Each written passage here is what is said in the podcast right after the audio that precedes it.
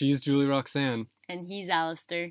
And, this, is Far Out, a podcast about stepping off the beaten path and learning to live from our center.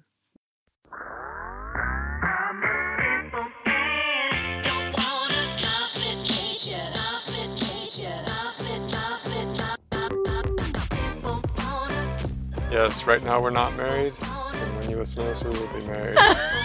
and I am still trying to come to terms with, with those two opposites. Me too. In the mornings when I'm in a lot of pain, there's an ibuprofen and a strong cup of coffee. that gets me through almost anything.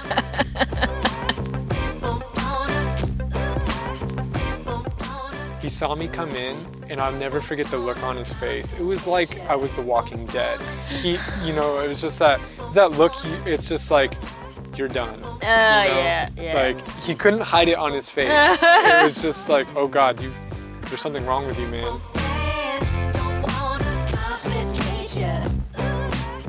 Your mental thinking on this was, you're like, yeah, I'm always in trekking shape. I know. Ridiculous.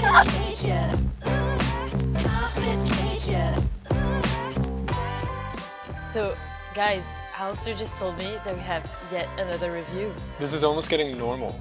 It's it's so great. Thank you so much to everyone who's reviewing or just simply rating it. It's making us appear easier. Like it's making us appear faster on the searches on iTunes. And we're seeing is- it. We are seeing people that we have no connection to starting to find us. And it's because of you, dear listeners. So thank you very much. Thank you, beautiful listener. it really, really does matter as we're seeing.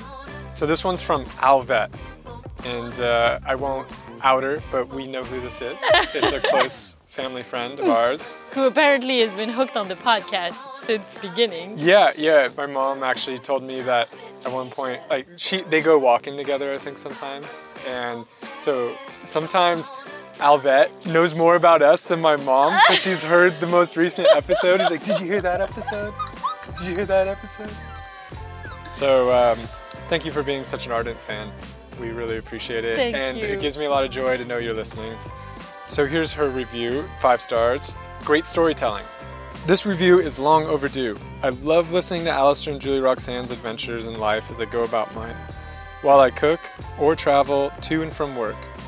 This morning I was listening while working out at the gym. Today's episode, number 21, is an incredibly intimate look into their lives, so much wisdom in two young people. They have the best chemistry and are so funny. You can tell how much they care about each other and the world around them. You too will fall in love with them. Thank you for sharing yourselves with us all. By the way, Alistair and Julie Roxanne, on a personal note, the grapefruits are going to be perfect around July, August. Looking forward to seeing you when you come back to San Jose. oh my god. Alistair didn't read me the reviews beforehand, so it's like total surprise. Thank you so much for this. This is really, really moving. I'm really touched. And I'll just say that thank you very much, Alvet.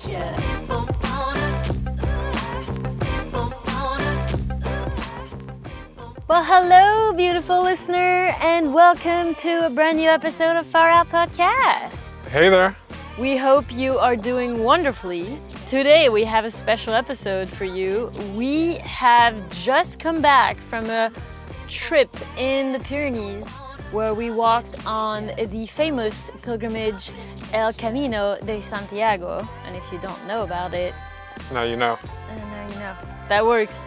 In this episode, we talk about our experience, what we did, but mainly we share war stories and horror stories of our treks in the past, and sometimes also this one, to give you some tips of what to do and what not to do on a long distance walking trip. Yeah, this is the do's and don'ts of long distance walking.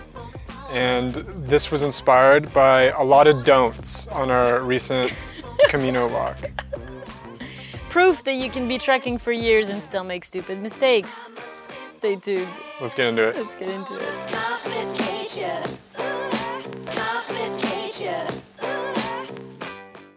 Good morning, good morning, good morning. Good morning, Alistair. And good morning to you, beautiful listener, Bonjour. somewhere in the world. What's going on? Well, we have some life updates. Yeah, a few, a few major life updates. One that's unscripted is I'm uh, getting some comments that I'm getting a little bit better at French. yeah, You know, it's like true. We pronunciation wise, and, and I'm starting to understand more.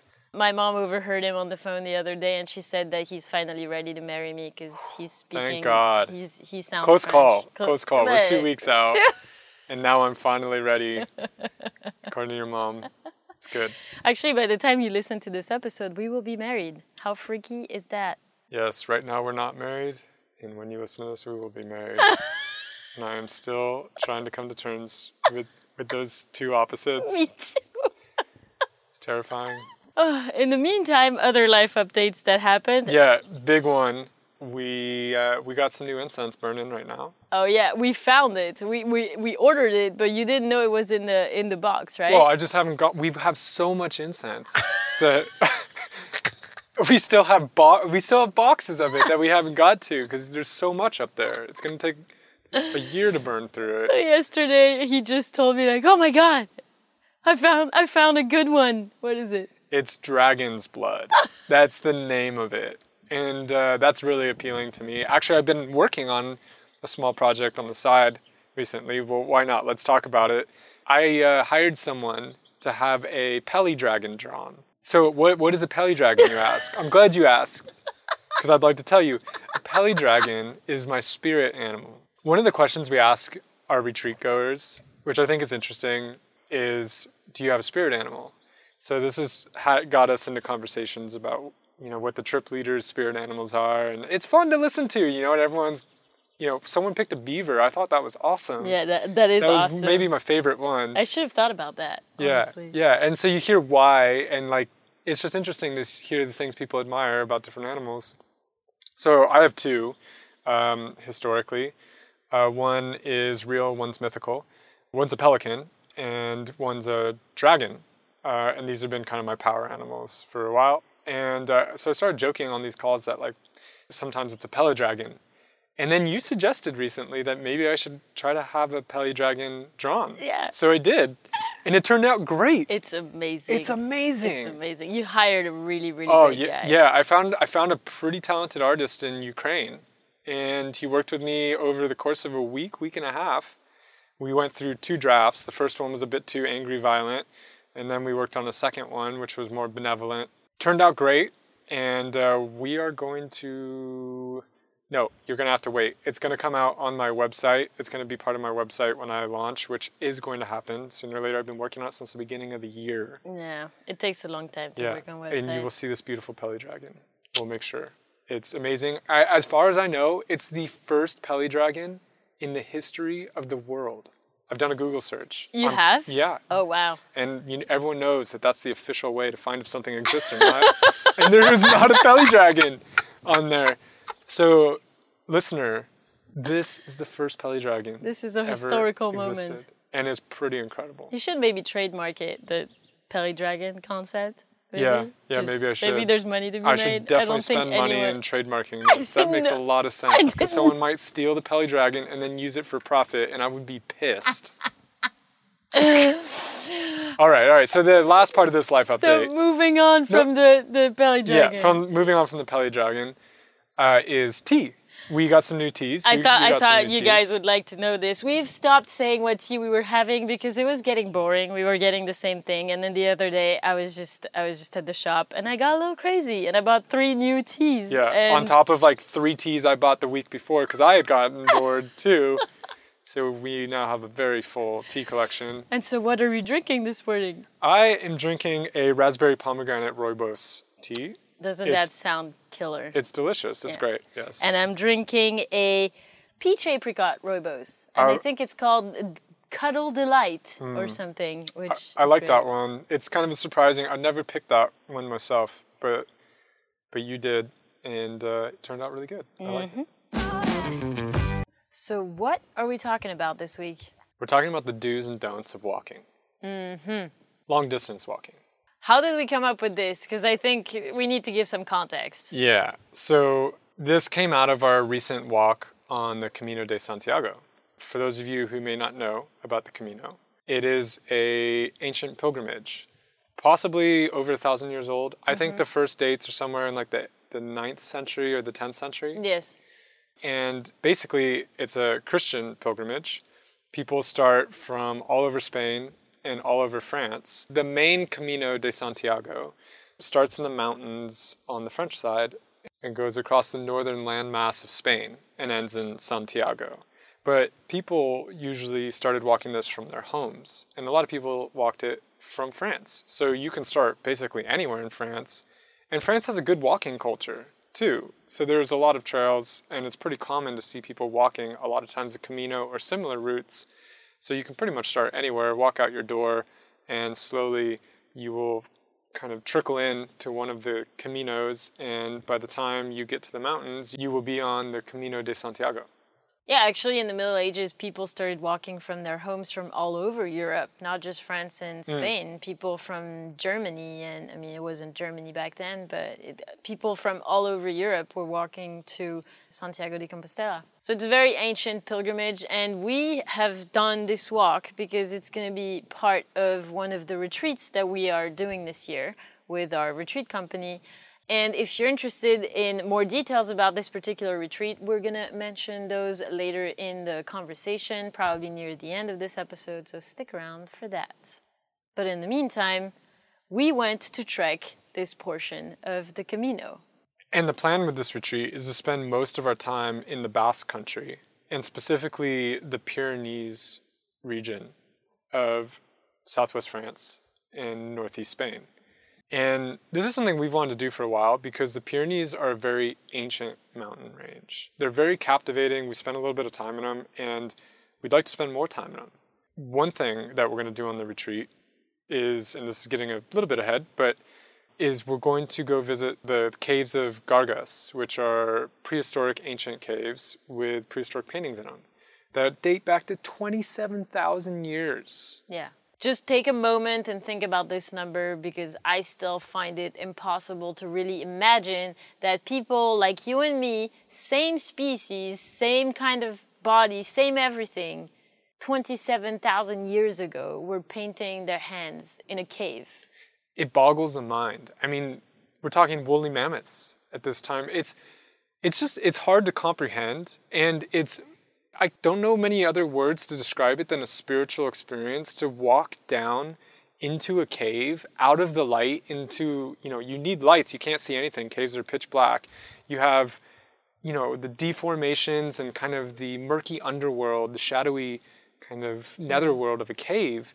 Like what kind of experience must that have been 27,000 years ago and what kind of experience is it still now it's it's very captivating and it just it really gets the imagination going and then to see these paintings Yeah, we, we went a couple of weeks ago to to uh, get the experience ourselves. It's amazing. I cannot wait to take the group there. It's Yeah. going to be really really cool. So another part of it is we wanted to walk in the mountains. And that's kind of how we came across the Camino de Santiago because it was an excuse to go walk in the Pyrenees, which is really what we wanted to do. Yeah, I think my dad gave me the idea actually. I remember now that right. we were thinking about doing a trek in the Pyrenees National Park and we realized, oh no, that's even better. And it is really cool because the Basque region is such a specific region and culture in Europe. There's a mysticality to it also. It's very old. From my knowledge, I think that the language that they still speak there, linguists all over the world are trying to figure out where it comes from because it's linked to no other known roots, language roots, no Indo European, no nothing. We don't know where it's coming from. And they're still speaking it there. And it's a very uh, fiercely independent kind of mountain culture. Although not just the mountains, they're also uh, on the ocean, on the northern part of Spain. And yeah, it's the town where we start is actually a very typical Basque city. Yeah, so the Basques tend to identify themselves as Basque and not Spanish or French. And the culture has stayed pretty preserved because they're, like you said, pretty fierce about that. Yeah. So it makes a very interesting place to go explore. And we start in Saint Jean, which is on the French side of the Pyrenees, and really the traditional starting point of the Camino, as it's known. Of course, many people have walked already for a month, month and a half by the time they get to Saint Jean. So Saint Jean is actually like a, a midway point for mm-hmm. them. But it's also one of the most picturesque parts of the Camino. It's also the most challenging part of the Camino. So we thought that'd be a great place to take people. And so we took ourselves first. So what was the plan of our little trip there? the plan was we started in Saint Jean, this beautiful Basque mountain town. It's gorgeous. You have the cobblestone streets, you have the, the painted buildings. It's just a really interesting. It used to be an old trader's town on the border of the mountains. And uh, apparently, this region was militarily strategic. It was where a lot of battles were fought, a lot of armies kind of met in the mountain areas here because it's a natural border between kingdoms and, and stuff like that. And there was a lot of fighting over the region. Charlemagne, Napoleon. Actually, the route we're taking is called the Napoleon route. Mm-hmm. So the plan was to, on the first day, walk out of the countryside into the mountains, cross two mountain passes, and then over the next two days, we'd continue walking through the mountains, valley, foothill region of the Pyrenees, and end up in the historic and beautiful city of Pamplona on the Spanish side. All the while, we would be walking through a lot of different environments. You have French countryside, gorgeous French countryside. You have the mountain regions. Then you have these kind of foothill Spanish villages, very ancient. There's architecture dating back to 12th, 13th century. A lot of kind of interesting historical points. We walked through a witch's woods where there used to be witch covens and uh, witches burnt at the stake. And then we end up in a more modern, contemporary, by European standards at least, city. So it's a very interesting kind of walk through time mm-hmm. as well, as well as a walk through many different kinds of environments. Another fun thing that I think we'll mention here is that walking a pilgrimage is very interesting. We met people from all different walks of life on this on this trip. An Austrian music producer, a Stanford college student, a Basque student, a couple of uh, German dudes who were walking together. Just such a such a very two French people, a mother and their and, a and their son, who didn't really speak any English, but I could like kind of translate. We had very interesting conversations, things that I would not have considered or thought about were brought up during those conversations in the evenings and it makes it a very socially rich and culturally rich trip Yeah, it's a good melting pot for Western Europe and also for different perspectives on the Christian faith. Although I will say that most of the people walking weren't Christian. It wasn't that the focus no it didn't or at least if it was i think it was a very personal focus and they didn't it wasn't the conversation was not about that I should say most of the people we met walking didn't seem Christian. yes So that was the plan. That was the plan. And on the first day, due to a lot of mistakes that we're going to cover on this episode, this is why we had the idea to make this episode today. I injured myself. I didn't realize I injured myself until the next day. Although I, I was in pain, but I didn't realize that it was that bad. And when I woke up on the second morning, I could not walk. Or should I say, I could not lift my left leg. You should have seen us after the first day. So we made some pretty big mistakes that ended up meaning that we were carrying, I was carrying 15 kilograms, so roughly 40 pounds. We logistically didn't plan very well. We left on Easter weekend, didn't realize, oh, hey, maybe that means that things are going to be booked on a Christian pilgrimage. Mm-hmm. totally did not make that connection. I didn't even know it was Easter. I didn't forgot. even know either. So we ended up having to walk quite a bit further than we planned. The first day of walking, we walked for like 11 hours. 11 hours. I mean, with breaks, like included breaks, but that's the day. and it was our first day walking. This is the hardest day of the Camino, and we just we we got cocky. So anyway, all this led to us being just beaten and battered by the end of it. We were we were a sorry sight to see at the end of the day. We could barely walk Mm-hmm, at mm-hmm. all. It was a lot of pain. You couldn't lift your leg, and it really got bad in the morning when we when the damage really took its toll. You stopped there. You actually took taxis to the eh. next two towns because you, you just couldn't walk. I couldn't walk. I needed to really take it easy for two days. Now I'm fine. I toughed it um, out, but I also did some some damage to my knee and my calf a little bit that I'm still recovering from a week later. Yeah. So and it, all it this could have been me, too. avoided with better planning, which sucks. which which is it's so ridiculous for me particularly because I'm in the process of giving out advice and what not to do to all the people coming on our Yosemite retreat. and here I am doing all the things I said I should we shouldn't do. This is the difference between knowledge and wisdom. Knowledge is so easy to hand out. Wisdom is is living your own knowledge, and uh, and that's- sometimes that's sometimes you just don't. You're usually really really good about this. I think it's important to mention that the month of april has been pretty hard. We have worked a lot and preparing for this trip we didn't really have a lot of time and and we kind of prepared i think less than perfectly. Haphazardly. yes. And so and so we didn't really think about we didn't really think it through very much. And we left but we did it it's we're fine there, there's also another aspect to this, which is that we've done some pretty challenging treks together and, Yeah. and on our own. We've walked in Nepal for over a month, and I mean, we were just kind of laughing at the beginning when people were like, "Oh, this one's challenging." We were like, "Okay, yeah, we see that." It's not. We, we were kind of like laughing at the hills that were Yeah, supposed to be yeah. challenging. The thing is that if you haven't been trekking for a while, you're not in the same trekking shape as when you've been walking in Nepal for two weeks. So you you can't do that. Your body has to adjust, and uh, it doesn't matter what you've done in the past or how hardcore you are. Your body has limits, and it takes some time to build up to those things. So we were coming in with this attitude, it's like, yeah, don't tell me about hard. Have you been to Nepal, bro? yeah know, we were we were being super cocky and and uh, And then we were the ones that couldn't walk the next day. Yeah, exactly. So it's uh, walking's humbling. Yeah, it is. This is very humbling.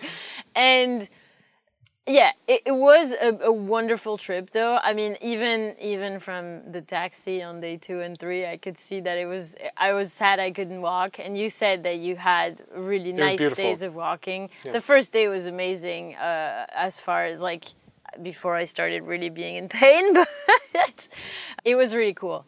By the end of that first day, we were in pretty low spirits. And uh, at the end of the day, we still had to cook our food because we can't. Eating is actually one of the highlights of a trip like this because you're going to all these albergues, the food kind of changes. The Basque region is known for its food. But unfortunately, we're plant based and we both And have gluten. yeah. yeah, we both have gluten sensitivities. So we had to bring all our own food, hence why our backpacks were so heavy. So at the end of the day, after all of this, we still had to cook our own food. And we did that in this small, we were so tired, so beat up. And we were in this small Spanish village where we finally found a room. And uh, well, maybe we should just roll the tape so you can get a get a feel for for how we were feeling that day. We are now in a little like doorway under a very small like eave of a roof because it started raining and uh, we were out in the open so we moved here we have about a foot of space in the doorway to, to cook food. The door is locked from the outside so we're not too worried. And we are just kind of leaning against the wall trying not to get wet. It looks like the worst of the rain is over now though. So that walk which we're still recovering from was the inspiration for this talk, which is the do's and don'ts of long distance walking. We thought we'd talk about a few of the things that can make and break a walk, any kind of walk. There's a lot of long distance kind distance kind of walks. It could be a pilgrimage or something more social, or it could be something more adventurous, like in Nepal and the Himalayas, or maybe you're just going out into your local forest and, and getting lost for a few days. Mm-hmm. Those all kind of all fall under the umbrella of long distance walking. Anything over, I would say, 50, 50 kilometers and taking a few days. So, why don't we start with some of the practical tips? Some basic things that even even that we couldn't follow on this trip. Yeah, yeah. So, the first one uh, is plan. yeah.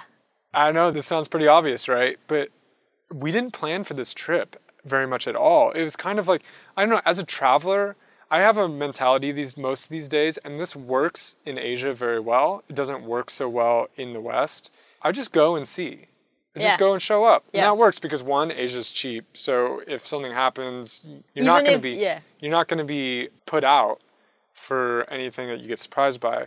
But two, you don't have the scheduling problems that you have in the West. Like a lot of times, things are reserved and booked. There isn't that kind of order in a lot of Asian cities and towns. So you can just show up and you're going to find somewhere. And if you don't, you just camp off off the side of the road or something. It's it's a lot more chaotic. But here, there's a lot more rules. There's a lot more order. People have reserved things six months ahead. People are thinking about their September vacations in January. Yeah. And you can't just show up to a lot of places. And if you do, you can end up in a bit of trouble or end up paying a hell of a lot more than you wanted to. this is what happened on our first night because we didn't realize that there was not going to be any space. First of all, we didn't realize it was going to be so crowded. And then we didn't realize that there was not going to be enough beds in that mountain town where everyone was going to stop to accommodate everyone. And so by the end, when we got there, it was too late to get a bed. And we had to walk another two kilometers to get a to get a bed in a hotel. So that was a major price difference. It wasn't just walking another two kilometers because we had actually planned on only doing seven kilometers that first day, and we learned that that place was booked too. So we were going to break up this walk over two days and do it pretty luxuriously. And then on the spot, we found out no, you can't do that. And then when we finished the walk, we didn't have a bed, so we had to keep walking. And so I think we did about 30 kilometers that first day. Yeah, plus 1,500 meters up and about 600 meters down. Yeah. with 40 pound packs and without physically preparing. So I think the moral of the story is that this walk was also very different. Usually I don't have to do that kind of planning because I just bring a tent and a sleeping bag and I sleep wherever I want. But mm-hmm. this was more of a social walk. You can't camp in these places. It's and you go through cities and stuff, so it's harder to find a spot to camp. Yeah, too. you have to plan for beds. So I think the point here is that each walk has different logistical hurdles to overcome. A walk like this, the major logistical hurdle for us was actually getting a bed. Like the food, the water, these things were all sorted. It was just actually having a reservation for a bed.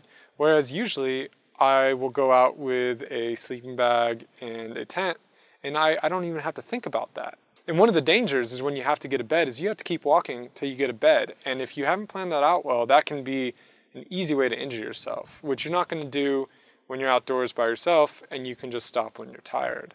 So in other walks, if you're out in the wild, maybe it's more water and food, but here the biggest problem was capacity. And we had not taken that into account. Another thing to plan for if you're going to camp in the wild is safety and you know just making sure that uh, you know where you are that you've planned for any weather that you've planned for the cold and stuff. For instance one thing i never really anticipated was how for me if i'm going to trek in july then it's summer I didn't realize that if you go into the mountains high enough in July, it's not going to be summer. It's going to be winter, and you're going to need to prepare for cold, cold nights. So I think this is something to mention too. Especially if you're going to be away from civilization, and if you're going into the mountains even for a day, you're away from civilization. You need to have a way at all times to stay dry and to stay warm because things can get very dangerous very quickly if you're wet and you're cold. And you need to plan for exit routes as well. Yes, I actually have a story about that. I remember one time I was hiking alone in the Fagarash, which is the Carpathian Mountains in Romania. And I had been kind of doing a ridge route for a couple days, and I had planned to do the whole route. I was at around 3,300 meters, and I was staying in one of these kind of mountain huts. I, earlier that day, I had ran across a shepherd. It was one of the first people I'd seen that day, and he was kind of a mountain person. And he had pointed me, I had given him a lighter. He needed a lighter. And then, so in exchange, he had pointed me to a spring, a mountain spring. And it was bubbling out of the ground at the top of the mountain. So I thought, okay, well, this water's got to be safe. No, it turned out it wasn't, and it makes more sense now. It's like there were sheep everywhere, shitting on the ground Ah. so that can kind of get into that water that's even if it's bubbling up right there. I didn't make that connection. He told me it was safe. It probably was for him. I drank the water. That night, I was puking all night in the mountain shelter. And the problem with that is now in the morning, you're extremely weak. You have to recover. But I'm at 3,300 meters and the weather's unstable. And luckily, I had exit routes planned. So there was an easy way out of the mountains that took me a day and mm. most of my strength. And then I could get to a place where I could recover. But if I was a little deeper in the mountains, that can become a pretty dangerous situation because you're going to have to recover in a pretty hostile environment. Another part on this plan for emergencies and the worst is letting someone else know where you're going and how long you're going to be gone. It's just a basic precaution. And if it ever comes to it, you just really want to make sure that you've done it because at least someone knows when you should be back and someone knows where you might be if you don't return. Bring your map is also part of that planning thing. Yeah, and not all maps are made equal. Yeah, no, for sure. You definitely want a map that's detailed enough to give you a sense of the terrain and that you can navigate from. We once walked in Nepal with a whitewater rafting map, and that was that was bold, I would say. Yeah, we kind I think we hoped rightly so that we would walk through villages and we could ask for our direction, but yeah, that that was a bit that was a bit bold. Yeah, it worked because we knew that we had another map, which was the locals Yeah. there, and we were always going to be walking through villages. And between the two, we were able to triangulate where we were supposed to go. But if it was just that whitewater rafting map, it would have been uh, problematic. It's always good to have different ways, like some redundancy in, in navigating. Like, don't just have a map, don't just rely on people. Like, do both. Have a compass, know how to use it. Try to keep your attention on landmarks as well. Have multiple ways to navigate because the thing is, you know, you look at forests from a distance or on a map and you're like, oh, yeah, obvious. You just have to walk through it. But forests look really different when you're in them Yeah. as do mountains because every side of the mountain is a very different perspective. It's really easy to get turned around in a forest or on, you know, the steep face of a mountain. It's really you lose perspective. Yeah, I think you made a good point that bring a map, bring a compass, know how to use it. Because we, we have a story like this actually in Yosemite last year when we were trekking the route we're going to take people on, and now we uh, are much more prepared. But we had a map, we had a compass, we felt, we felt pretty good about that, we felt pretty happy. And then when came the time to actually ask ourselves, okay, where do we need to go? We realized that we did not know how to read a map with a compass. It, it- we, we got like really lost. And I mean, not really lost, but we walked the same trail back and forth three times that day. And uh, by the end of the day, we were both really pissed. Yeah, luckily that was not a life or death situation. No. Uh, We we weren't far out, but make sure you know how to use your map and compass. Another one is pay attention to the sun. So as a redhead, obviously put sunscreen on and cover yourself, especially if you're in the mountains. The sun is a lot stronger and this happened to you on this trip actually. Yeah. Is you don't burn and so you weren't worried about sunscreen. I forgot to bring sunscreen, which is crazy. As a redhead in the mountains, that's suicide. That is just suicide. Luckily, I found a Canadian that was almost as white as me, and she shared her sunscreen. Because you know, if, if anyone asks you for sunscreen, you're like, yeah, I got you, bro. Don't worry. Like, you know, you're always going to share uh, your sunscreen with a fellow pale person. It's, uh, that's just decent courtesy right there. But I had forgotten to bring sunscreen. You didn't wear it and didn't really shade yourself well, and you were pretty dehydrated by the end of the Yeah, day. And you hadn't realized that that was. That a lot of times you don't realize these things until after. In the moment, there's so much going on that like you lose your head a little bit, and it's only later you're just like face palm. What Yeah. was I thinking? I wasn't drinking enough. I, I was suffering from sun exposure. So pay attention to the sun.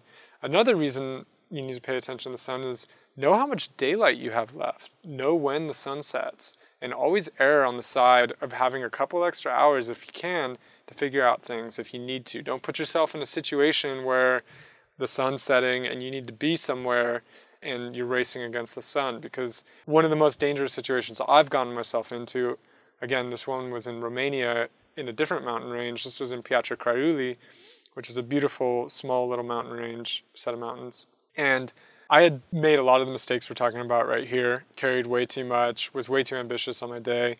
I tend to walk pretty fast when I'm alone, so I can cover a lot of ground. But I got myself in a situation where I got on the ridge. I, I think I climbed 3,000 meters in a day, which is like mm, dumb. And It's a lot, yeah. And I had a pretty heavy pack. And I got to the top. It was late in the day, and there was nowhere to camp because uh, all the shelters were taken, and I hadn't camped at that altitude at that point before, so I was a bit concerned about doing it. There wasn't a lot of shelter. So I needed to go down the other side of the mountain, and it was incredibly steep, and I was alone, and now the sun was coming down, and I was getting lost. I was walking off the trail because it was so unclear, and then all of a sudden you come around a, a little ridge, and it's just a cliff. Oh my god! You know, these are areas where you could just you could walk off the mountain on accident, and you know you have the scree, like kind of the loose rocks, you know, mm. so it's you could be eat. And here, here's the other thing is that at the end of the day, like that, this is when you're most likely to injure yourself. Is when you're going down and when you're almost done, and yeah. your brain's already checking out, your body's extremely tired, and you're going downhill. So like all your weight is kind of yeah. going on to your feet. This is when injuries are most likely to happen. And now I have another element, which is I'm seriously worried that I'm going to get stranded on the side of the mountain and be completely exposed with nowhere really to camp and not be able to continue because it's too dark and too dangerous. It's one of the few times where I had a very long talk with God on that one, and it was extremely terrifying. What happened? I was so tired. I was so exhausted. I made it down at, just after sunset. So I got off the main part of the mountain out it was the most glorious sunset I've ever seen. Mm. I just I, I couldn't even stop really. I have a few pictures, but I could barely stop to enjoy it because I was just watching I was panicking. I was watching the sun go yeah, down. Yeah, yeah. I'm alone, pretty deep in it at this point. And I just got out of there in time. I went off the trail a couple times It could have been dangerous. And I was able to, you know, once I got in the forest, it was okay to walk in the dark. I put a headlamp on and I made it. I think I walked. I walked over 12 or 13 hours that day. By the time I got to the the shelter, I was beat. There was, uh, I think there was a Romanian there. I took one swig of his whiskey and just went to bed.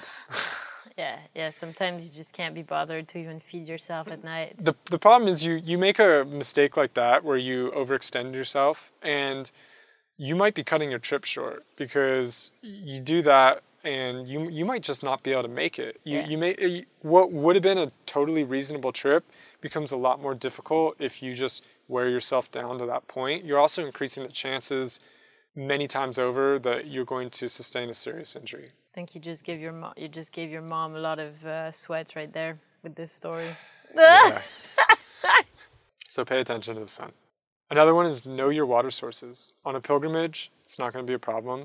If you're in Nepal, it's going to be a bit more you're, you're going to need to at least have a water filter or a SteriPEN or something where you can clean the water because none of the water is going to be safe to drink if you're in the wilderness then you need to know where your water is actually going to come from mm-hmm. what time of year are you there are the creeks running can you rely on the creeks on the map being there if you're in the mid of summer you need to make sure that the water sources are more reliable than that and this can become a major point of planning Another one that is uh, a pretty important thing on the practical side do not wear new shoes.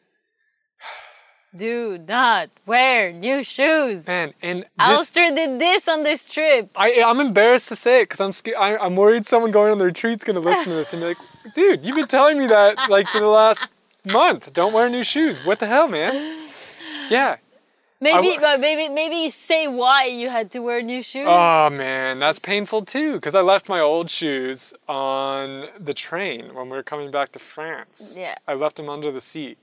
And you were facing the fact that you were probably gonna have to do this trek with a pair of running shoes and a pair of like kind of boots that would be waterproof because you didn't have a pair of walking waterproof shoes, which which I probably should have just done the pair of running shoes and been like, okay, well, my feet get wet, they get wet. We were going to end in dry places anyway, yeah, so it wasn't yeah. going to be a big deal. But yeah, so I uh, got inspired. We actually went to a decathlon, which is like a, a trekking or sports shop before. We had to go there for something else. Walked by the shoe aisle. There was a pair that caught my eye. they fit perfectly. It was like the Cinderella story. And if you find a good pair of walking shoes, it's not every day. You kind of have to capitalize on it. So I got inspired. They felt nice and cushy. It's like, nah, these are gonna be fine. I can. It's just a three-day walk. It's not, you know, it's not gonna be a big deal. It's I not can a serious this. walk. Yeah, it's not that serious. So I didn't follow my own advice, and by midday on the first day, I had a pretty big blister forming. It was getting, and there's another good point here is when you start feeling hot spots, stop immediately and deal with them on your feet Yeah. because that is a sign that you're forming blisters and you want to get ahead of that. So I did, and then I reached in my backpack and realized, oh my god, I forgot to think about packing band-aids or blister or, or plasters. Yeah, which is like basic. Yeah. What do you Basic. Don't go on a long walk without band-aids and plasters, you moron. I got lucky. There were a few in there. Just just a couple that were actually in there. Uh-huh. So so it wasn't too big a deal and they saved the day. I was able basically you're able to stop it. Yeah. So if you get a if you get a plaster on it, Oh, You can- plasters are amazing. yeah, you can prevent it from getting any worse. And let me tell you, my first walk ever was in my first long distance walk when I was first getting into this thing was about three years ago, and I was walking in the West Highland Way in the Highlands of Scotland. Gorgeous walk. It's I forget how many days it's supposed to be. I think it's supposed to be like nine or ten. I didn't get past. I made it short of that, and I didn't know any of the things I know about walking now. I was walking alone. I was just pumped up about it. It was great. I was inspired by nature and the walk. And I did a few really big days early, classic thing not to do. And I started developing really bad blisters. I knew they were bad when I, one day I was walking near the end of a day and all of a sudden I collapsed. I shrieked and like collapsed in pain. And I took off my shoe and it was soaked red. A blood blister had popped. Ah, And I had to walk for like, I tried to, I walked for another two days. So the thing about blisters is that as long as it doesn't get infected, so now I'm treating them for infections. Basically, I have to bandage them and treat them every every time I take my shoes off. My foot is just a swollen, bloody, pussy mess at this point. Uh. But as long as it hasn't become infected, you can continue to walk on it as as much pain as there is. And let me tell you, the pain was awful. I was taking I was taking a lot of painkillers. By the end of it, I didn't make it to the final town. My goal, I was going to climb Ben Nevis, which is the tallest mountain in quotes in, in the UK. I didn't make it, and I remember I the the last day I was coming down. Like uh, there's a descent out of the mountains on this like gravelly kind of walk, which means that you have to be very careful because like your feet are kind of slippering and it's rocky. I was in so much pain. I was walking pigeon-footed, like inches at a time, inches, inches, and every step I was wincing and just screaming pain. By the time I got to the town, one of my friends who had kind of like, you know, you walk with them, they get ahead of you, you see each other in the next town.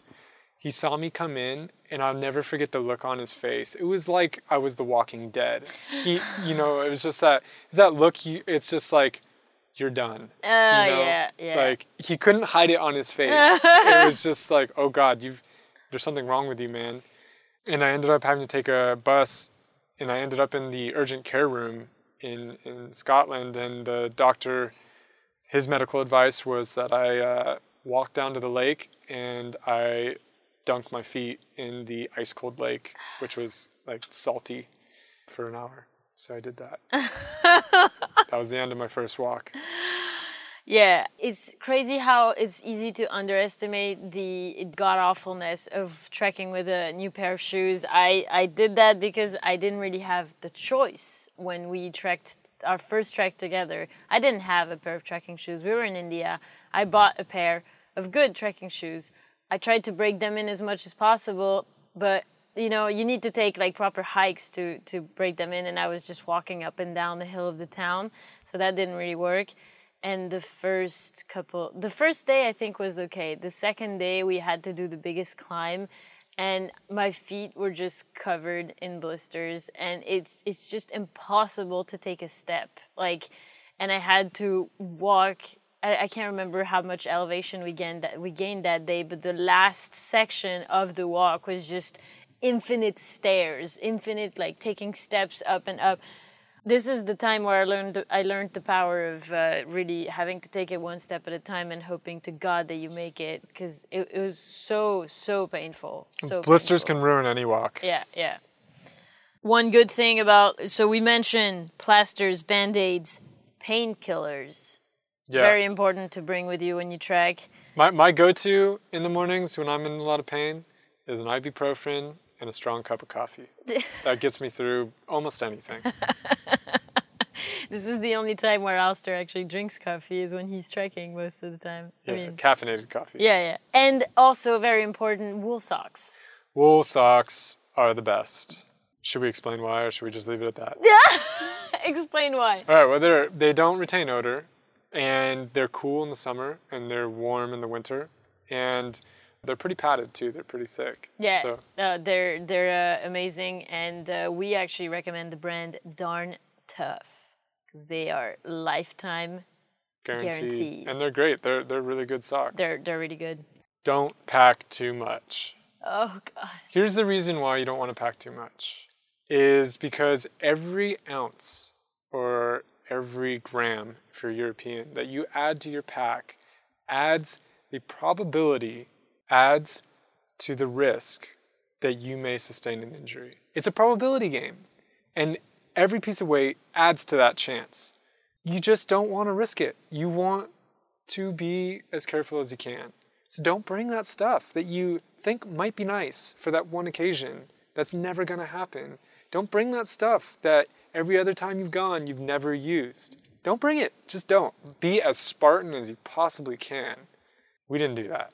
For a lot of different reasons that we already mentioned, we didn't do that. We didn't really pack very mindfully. That's the first thing. We were both tired when we packed for this After trip. the after the first day, we looked in our pack and I realized we probably should not have brought the jar of peanut butter in the glass jar and the jar of jam in the glass jar. I also I know I was in charge of packing the food, so I had to like kind of defend myself on this. We had no other container to bring those things. That was that's what was hard. Is we just we packed. We didn't prepare. We Yeah, packed goes at the last minute, and we needed to bring those those nut butters because they're very good and nutritious for you. But we didn't have. They were in a glass jar, and I didn't have any other thing to put them into. We didn't have any Ziplocs or anything. Usually Ziplocs all the way. Everything in Ziplocs. That's the best strategy you can do for trekking. But we didn't have any. So, yeah. I don't know how many treks I've gone on. And sometimes when I'm traveling, I have to take everything I'm traveling with on the trek because I'm going from A mm-hmm. to B and I don't have anywhere to leave things that ha- that happen quite a bit. And I don't know how many times I'd be walking in the mountains and I would just one by one be going through everything in my pack that had no use Ugh. on a trek and just you know when you're walking for five ten days with a laptop in your backpack you think about it every day. Why the hell am I carrying a laptop up to a 5,000 meter peak? Why? I think maybe this is a this is a good time to talk about the lemon squeezer. Oh my God.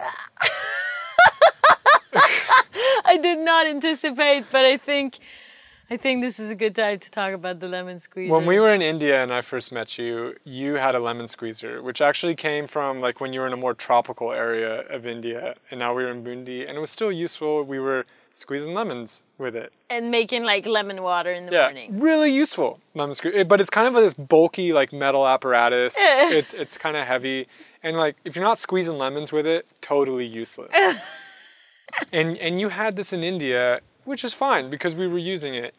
But halfway through our trek in Nepal, halfway, We left Darjeeling to trek for two weeks, and there we had to carry everything that we owned because we didn't have anywhere to leave it.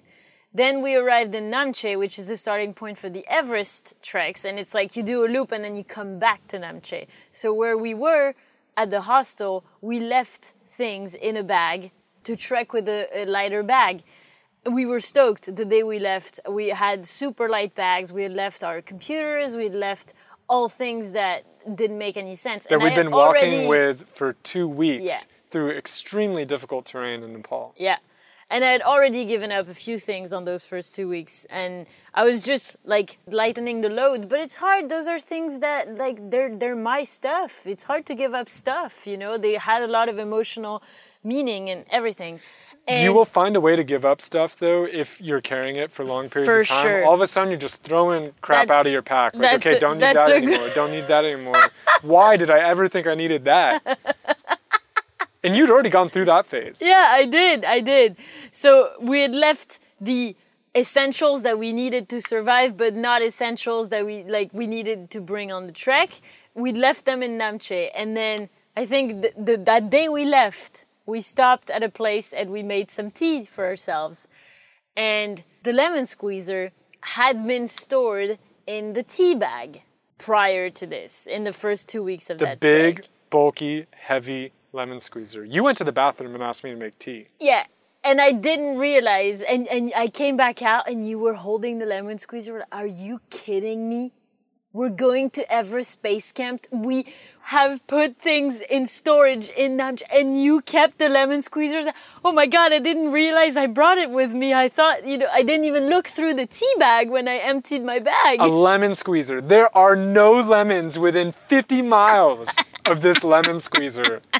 And you're carrying it all the way to Everest. I, wa- I, I was just You were- mind blown. Yeah, I- yeah, yeah. So then it became a running joke. We had to carry it after that. So like, you couldn't let it go there. So we took it out and took pictures of it, like near, with Everest. Yes. And, uh, every pass that we did, we pulled out the lemon squeezer. That was the most extraneous thing you could possibly bring on a trekking trip to the Everest region a lemon squeezer. Yeah. I think I, I do think it's important to really really stress this point out about the not packing too heavy. It's it's not about not bringing heavy stuff. It's don't bring anything that you're not going to use because as you said those ounces, those grams, they add up. You brought a pair of jeans on our trek. Yeah, this goes back to being cocky. I just didn't really take it that seriously. And it's also because when you're not carrying the bag up a mountain, when you're just carrying it on flat land and doing two steps with it, you're like, oh, it's not that bad. Yeah, it's not that bad. But if you can lighten it, just do it. Yeah, because you're going to take thousands and thousands of step steps each day. Yeah. and each one of those steps you're going to carry that thing on your back and it gets it gets annoying after a while it gets tiresome Yeah.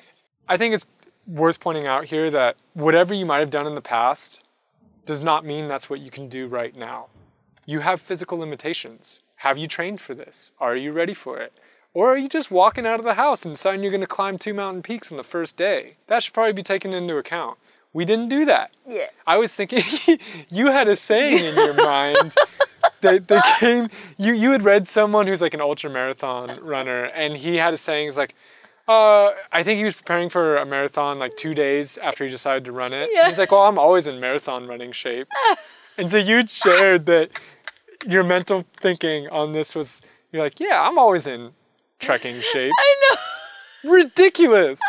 Ridiculous. That's how you end up taking a cab to the next town. Yes, it's true. It's true. I, I, I was, I'm not always in trekking shape, and that, I think that brings us to the, this next like practical basic point, which is ease into it, which is what we've done in all of our treks so far. Be- and this is why this was confusing this time around for me, and this is why I think I thought I was always in trekking shape because I'm not. I don't do a lot of sports. Outs, I don't work out. I don't really uh, train between treks. I'm when I'm in treks, I'm I'm doing all right, and and and I'm and I like it. But in in between, it's rare that I exercise. I would like to want to do that, but I don't really want to. But so far, we had just eased into treks on on Yosemite. I think the first day we only did like six miles or It seven was, miles. it was fairly Yeah simple, yeah. and just very lightly going up not not a lot of walking on the darjeeling track i mean there never in the history of me trekking have i done 11 hours of walking straight like super steep uphill The hardest day on the Camino, yeah on what can be a two to three month walk, yeah did on the first day. with no preparation that is not that's easing just, into it I mean, that's that that's is really- beyond just being that's that's, really just dumb. Yeah, and it's a good way to not walk very long because it's really an easy way to get injured. and I'm non-walking proof of that. Yes, yes, you are. so, to round out the practical tips that we've been going through, which may sound obvious, but more often than not, you may forget, as we have. So, heed our warning Eat regularly. eat regularly. You know, that's one of the things I love about trekking is that it's really taught me how my body works around energy management, listening to my body. And that should be another tip. So let's throw that in here too. Listen to your body. Yeah. Like really listen to it. And if you don't try to do things your body's telling you you can't do because if you're doing it for days and days, you are going to get injured and everything is about not getting injured when you're doing long distance walking. Yeah. So listen to your body. And that's one of the things trekking teaches you. And part of that is paying attention to when your body needs energy. We see so many people on this walk, for example. Yeah. People start the morning with a traditional French breakfast, which is crazy to me. It's a baguette, and if that's not enough bread for you in the morning, you also get a croissant. A baguette and a croissant. And that's pretty much it. Maybe some maybe some jam if you need a little bit more jam. sugar. Yeah, there you go. You're not going to be able to walk up a mountain on a baguette and a croissant. no, you're not. And I don't think people realize this. I think it's the way I started realizing it is I don't get hungry. I don't like have the growls. It's just I'm walking and then all of a sudden I'll feel really tired and sluggish and feel like I'm like like pulling myself up and it's really getting harder and that's usually a cue of oh, I need more sugar. That's as simple as that, but I don't think that a lot of people really realize this. I also think because sugar tends to be sort of an enemy in our cultures, we don't realize that this is actually what we need to keep on walking. So I'm not talking like candies or you know, I'm not I'm not talking like fast sugar like that processed. I think it's more like dried fruits, a couple of nuts. If you're doing a longer break, just like maybe get some real like slow burning carbs in there it's really about knowing what is the fuel for our body. I heard someone say that uh, a good snack on the road was sardines. I don't I don't know if that's really a good snack. It's protein and I don't I don't really know if it's as it doesn't kick you off as fast as you, as like dried fruits. Well, the benefit with meat and cheese in walking is that it's calorie dense. Yes. And so you have a lot of energy in a pretty small package. So I do think there's value in that if, if you eat those things. My general suggestions here would be make sure you get some slow carbs in the morning. Oats are a great way to start. And then make sure you're giving yourselves a lot of simple carbs throughout the day to easily accessible energy because you're going to need it. And like you said, otherwise you crash and that's not a very enjoyable experience. It's going to take a while to recover from that. So eating regularly and especially when you see that big peak you're about to climb, chow down on a few dried fruits, make sure you have some energy. And then at the end of the day, you know, have something protein rich, have something again with uh, slower burning carbs, give your body some energy to recover and get ready for the next day. Yeah, something I didn't realize as well, as well. You you had mentioned that on our first few tracks, of like what you eat the night before impacts your day after. For some reason, I'd always thought I had this assumption that, well, no, I've slept, so it resets. You know, like you you used to say, oh, I'm really hungry because I'm I'm hungry this morning because I didn't eat enough last night, and I was what? How does that even play into it? I didn't realize that it did. How crazy is that that I didn't realize that it did? I think we become pretty alienated from what our bodies actually need because we just follow this script of breakfast, lunch, dinner. Yeah, yeah. And it's just, we're not really connected to what we're doing and why. And Yeah. when you're trekking, you need energy. And when you don't have it, it becomes very obvious. And you use it very quickly. So you start to see these cycles and you start to see what happens when you give yourself energy when you need it. And all of a sudden, the world is colorful again and, and looks decent. And what happens when you don't and you feel like you're carrying a thousand pounds like Sisyphus up, up the hill? So now we're going to move into a few more of the, like the cultural ones, I think. Mm-hmm. We just got two here. The first one is uh, when you can, live like the locals do. One, because it's usually easier to do than bringing your own stuff in. Two, because it's less impact. I, one of the things I can't stand when I'm in Nepal, for example, is, and you see it if you walk long enough, is like the people that come in expecting apple pie and Coca Cola. Yeah.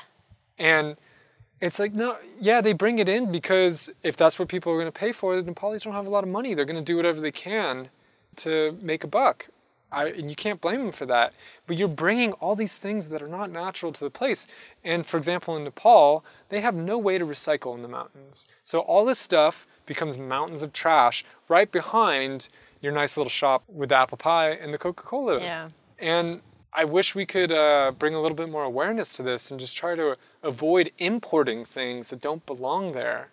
Yeah, plus, I mean, we saw them on our way down. There's no roads to go up to Namche, which is the starting point of the Everest treks. The people, they had to carry those Coca Cola in glass bottles up the mountain, like six, 600 meters up and it's it's kind of terrible to see the way that they have to carry it and how much they have to carry because you're not just going to carry a case up you carry like 15 cases up yeah. And the nepalis are not drinking all that coca-cola. No. But there's another reason why it's it's good to live like a local. It's, it's and i'm thinking especially in nepal. There's a reason why they eat the way they do. Sherpas, they go up and down mountains all day and they live off dal bhat, which is rice and some vegetables, often potatoes and greens, and red lentils or lentils. Sometimes they will have uh, some some dried cheese, and they will also have tea with a little bit of butter in it. From a calorie point of view and from a nutritional point of view, this makes a lot of sense. This is so easy to digest when you're going up and down mountains. It will sustain you for a long period of time and it's fast energy. And the cheese and the butter will also help like bring in some fats that can like protect you from the cold and stuff. But it's making a lot of sense. And there's a reason why locals eat the way they do in the mountains. That's very true. I think another reason is because we don't have a monopoly on, you know, useful customs or useful useful practices and when you go into a different culture, it can be very educational to take on another culture's practices for a little while and experience it and see what works and what doesn't and compare it to what you do because so many of the things we do are just ingrained they're just legacies. We don't even realize we do them they're just assumed because our parents did them or our culture does them and we don't question them and sometimes you go into a different culture if you pick up the local customs you realize like oh what why do i do that? That makes no sense. Mm. and you can kind of pick and choose and start to create different habits based on the other cultures you've experienced. And then all of a sudden you have, you know, things that are more suited mm-hmm. and more mm-hmm. practical to your life. I mean, there's things we still do that we picked up in Asia. For example, we're sitting on the ground while we have this conversation. We spend most of our time, like when we eat and stuff, we sit on the ground. We realized when we were in Asia that most of the time we prefer that. Yeah. And so that's the normal way we do things we you've also taken a lot of the food out of Asia, and it's still food we eat. We have our versions of dal bhat quite a bit. Just the other night, we had rice, lentils, and greens. Yeah, yeah, yeah. And one of the ways to live like a local is to actually talk to the locals, and just in general, talk to people when you're hiking, whether locals or or hikers or trekkers alongside you. Just talk to people. Yeah, there's a lot of interesting people. I mean, for example, one of the things I always loved about traveling to remote, strange places that are off the map is the people I'd meet there because they also did that. You instantly have something in common. I mean, I tend to think I'm a slightly interesting person. When you start going to places that are off the map and kind of off the beaten path, the other people there are interesting just because they're there. Mm. Why is anyone else here? Yeah. And you're one of those people too. So immediately there's interesting people around because for some reason they are also in this godforsaken place. That's interesting. But then also, usually people walking and doing these kind of things have interesting stories, whether it be the locals who live there and spend all their time in that, that area, or people walking through. There, there's all sorts of interesting things that you can learn, perspectives. And the other thing is that because you're walking and because you're doing this a lot when we walk when we when we go to these places and do these walks we are stepping outside of our social roles out of our social norms. We we can kind of be we have a freedom to be in a way that a lot of times we can be constricted in society. And a lot of interesting conversations will come up. People are often at transitions in their lives. You can learn a lot about not just like the local customs but like local conditions, by talking to other people that have been there or coming back. There's a lot to learn, and a lot of things can actually be avoided, or you can enhance your trip quite a bit just by kind of asking around at the local watering hole and seeing what comes up. It can lead you in all sorts of interesting places. Yeah, when we were in Yosemite, we only figured out to avoid a certain part of the trek that was rampant with mosquitoes because we talked to a couple of people who told us that the night before they had to stop walking at five in the afternoon and set up camp and eat in their tent because there were so many mosquitoes outside. We were gonna go there exact same day. So we learned from them not to do that. Another thing that pops to mind is in Nepal, I got to see a, a side of the culture that I didn't even know could exist, where people had no sense of time. We would ask the villagers how far was the next town and one guy would say four hours another person would say nine someone else would say three another person would say you'd get there you'll get there before nightfall. And none of that was true. It, that that was really interesting to see. They are so much faster than us. They don't think about they don't think in terms of time. They don't even i remember one village that we went through that was like on the side of a mountain, like super steep. We stopped and I was asking them how long till the next point. It was just a bunch of women like gathering and preparing rice. And I remember I did the, as I thought, international sign tapping my wrist to share, like, give me a sense of time and they were looking at me like and looking at their wrists and just really not understanding what I was asking them. and that was that was wonderful because I never it's like we, we we tend to rely so much on our smartphones and on the ability to look for anything ourselves that we, we miss out a lot on the the opportunity to connect if we do that. So recommend talking it's also people. And that story is a great example. It, it, can be so fascinating just to realize the differences between how you live and how someone else lives. So something so simple as a watch mm-hmm. that, that they don't have. Also, when we're walking with people, and you know, as we mentioned, a lot of times people go on these walks at pivotal times in their lives or to reflect, and you're both there, and a lot of times you're both going the same direction, and you're having a very shared experience just by the nature of what you're doing and you have instant rapport. You you can build deep relationships and penetrate to like very deep places with somebody very fast in a way that you really cannot do in your normal everyday life. And that's kind of a jewel. And a lot of times I've had a lot of great friendships that have lasted the course of a trek and I haven't talked to them ever again. But they were really powerful at the time and a lot of times they had a huge influence on me. And this is something really special, I think, about these kind of walks is all you have to do sometimes is make eye contact and mm. smile mm. or, or say hi or ask a stupid question. And you can end up in a two hour conversation about some of the most meaningful, you know, experiences of your life. Mm. And uh, I love that about walking. One last thing I'm going to say for the men here is uh, talk to people to ask for directions. On the more philosophical side, give yourself time. That is immensely important. As we said before, ease into the walk. Take your time. Listen to your body. Make sure that you're not following a, a, a, preconceived idea of how many miles you should do that day, or you'll end up like Alistair in the urgent care in Scotland. Yeah, or trying to find your way off the side of a cliff before the sun goes down. Exactly.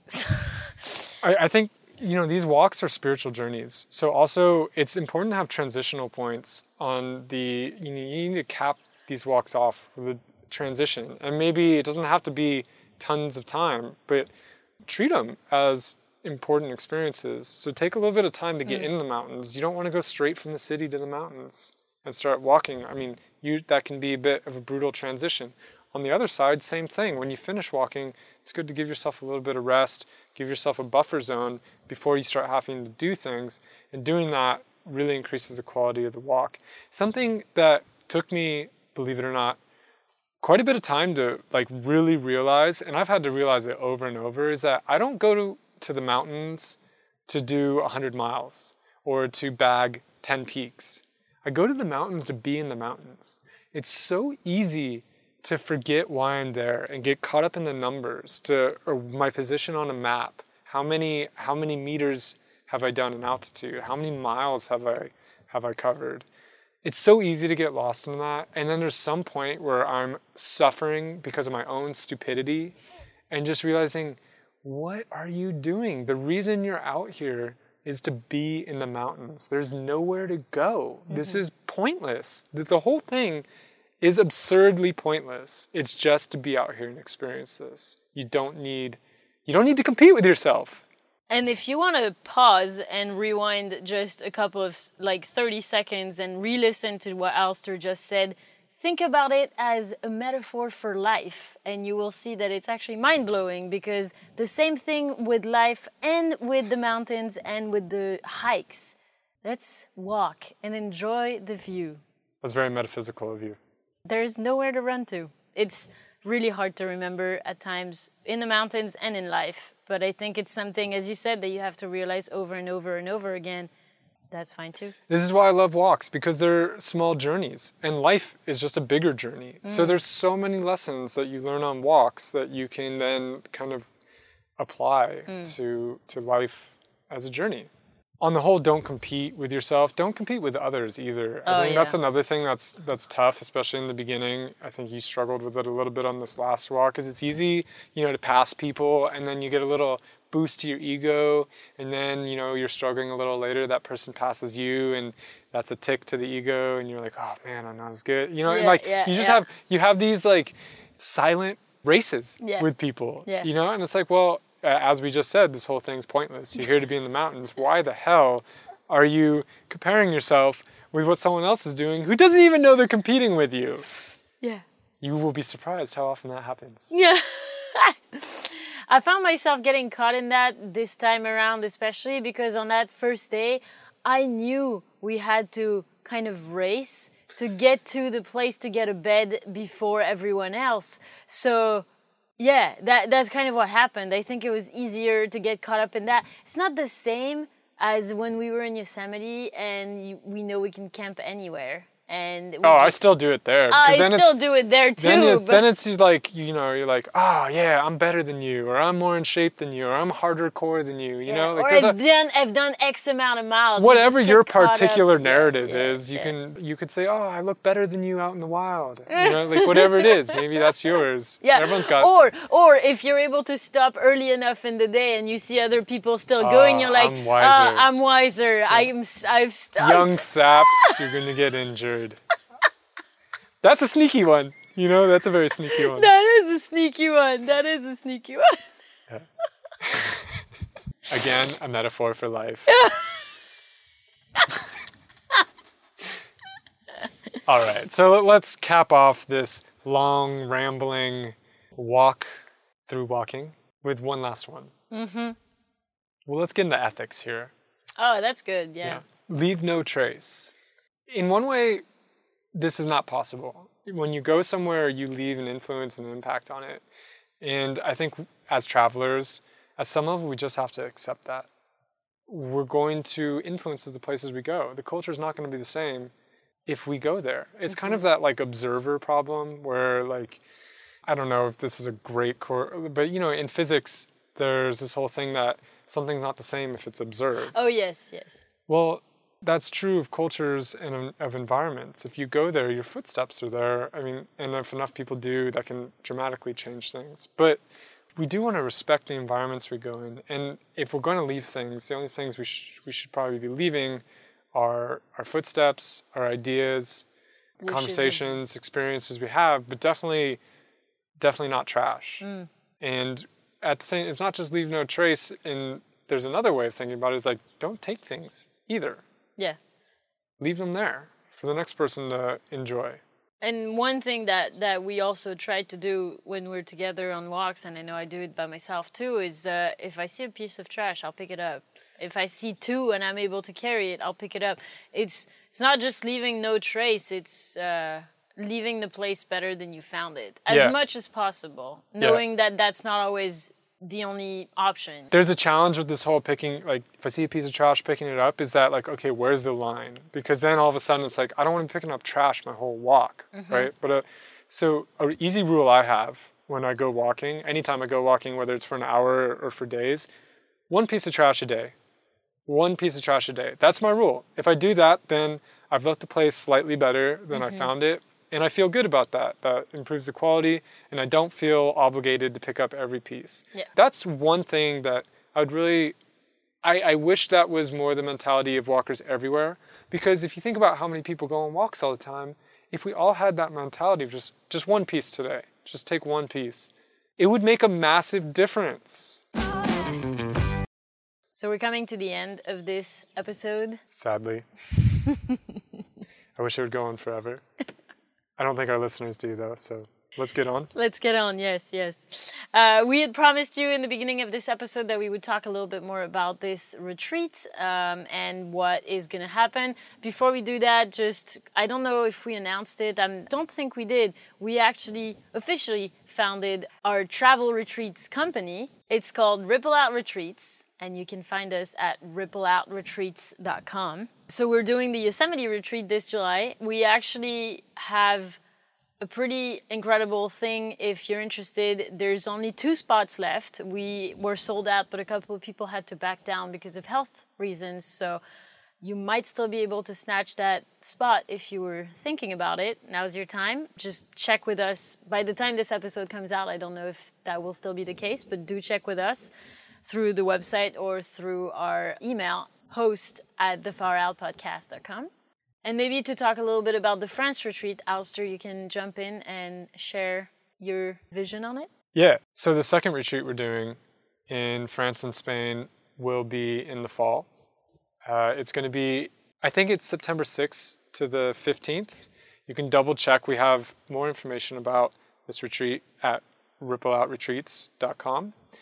And it's going to center around walking again, but unlike our Yosemite trip, it's going to be a very different style of walking. So that's more outdoor wilderness backpacking. This is going to be a pilgrimage. It's going to be a more social event. It's going to be more social. But we're still going to be walking through the mountains. That was important to us. We wanted to walk through the Pyrenees. And we're going to do an exploration over these 10 days of story. So, the kind of evolving vision of this travel retreat company is that travel takes us out of our day to day patterns, and 10 days is a good amount of time to really have an experience. And one of the things that's really important to us with these retreats and why we called it Ripple Out Retreats is that travel and walking and these kind of intense experiences that often happen when we take some time out of our lives and we go do something a little crazy with a bunch of people we don't know can spark insights and it can spark kind of meaningful conversations and experiences that, that can really leave a mark. And so that's why we've called it Ripple Out. It's the idea that maybe one pebble in, that's thrown in the pond can ripple out, and that these small changes that can occur over 10 days on a travel retreat, because let's be real, that's not a lot of time, but that a small shift there can ripple out and change things in all aspects of our life. And I've seen it happen. I've seen it happen where I've had where conversations, experiences that I've had on some sort of journey have shifted in a major way parts of my life. That's kind of our our mission, our the, the kind of operating idea behind these retreats is can we plant a seed of change that will manifest when you return and that will ripple out to other people, to your community, society, all this. So, our idea with this France Spain retreat is to take you through one of the beautiful areas of Western Europe, through the countryside, through the Pyrenees Mountains, through ancient medieval villages, through very historical, cultured cities. And as we do this, to explore stories, our stories, other people's stories, the stories we tell ourselves. If you've listened to the Yosemite retreat, part of these projects are also to bring in some mindfulness practices and things that have influenced us and our uh, the other trip leaders that we're leading these trips with. So on this one, and this is why we're going to start by exploring kind of some of our origins with the uh, prehistoric caves, and then we're going to walk through kind of time in a way on this ancient pilgrimage and end up in the city of Pamplona and all the way through we are going to be having a kind of ongoing dialogue and different experiences around this idea of story. So, one of the really cool parts of this walk on the Camino that we're cooking up is entering Pamplona, walking through the old city walls into the alleyways where the running of the bulls happens and like you know where modern Spanish culture is kind of thriving, people drinking and and you if you walk long enough you'll end in this pretty classic European square. Very beautiful, very big, and there's lots of benches, and it's a public square. It's, it's, it's got gorgeous buildings lining it on all sides. And the day we arrived there, there was uh, some accordion music. And uh, so we recorded a little bit, and uh, we'll leave you with the sounds of Pamplona.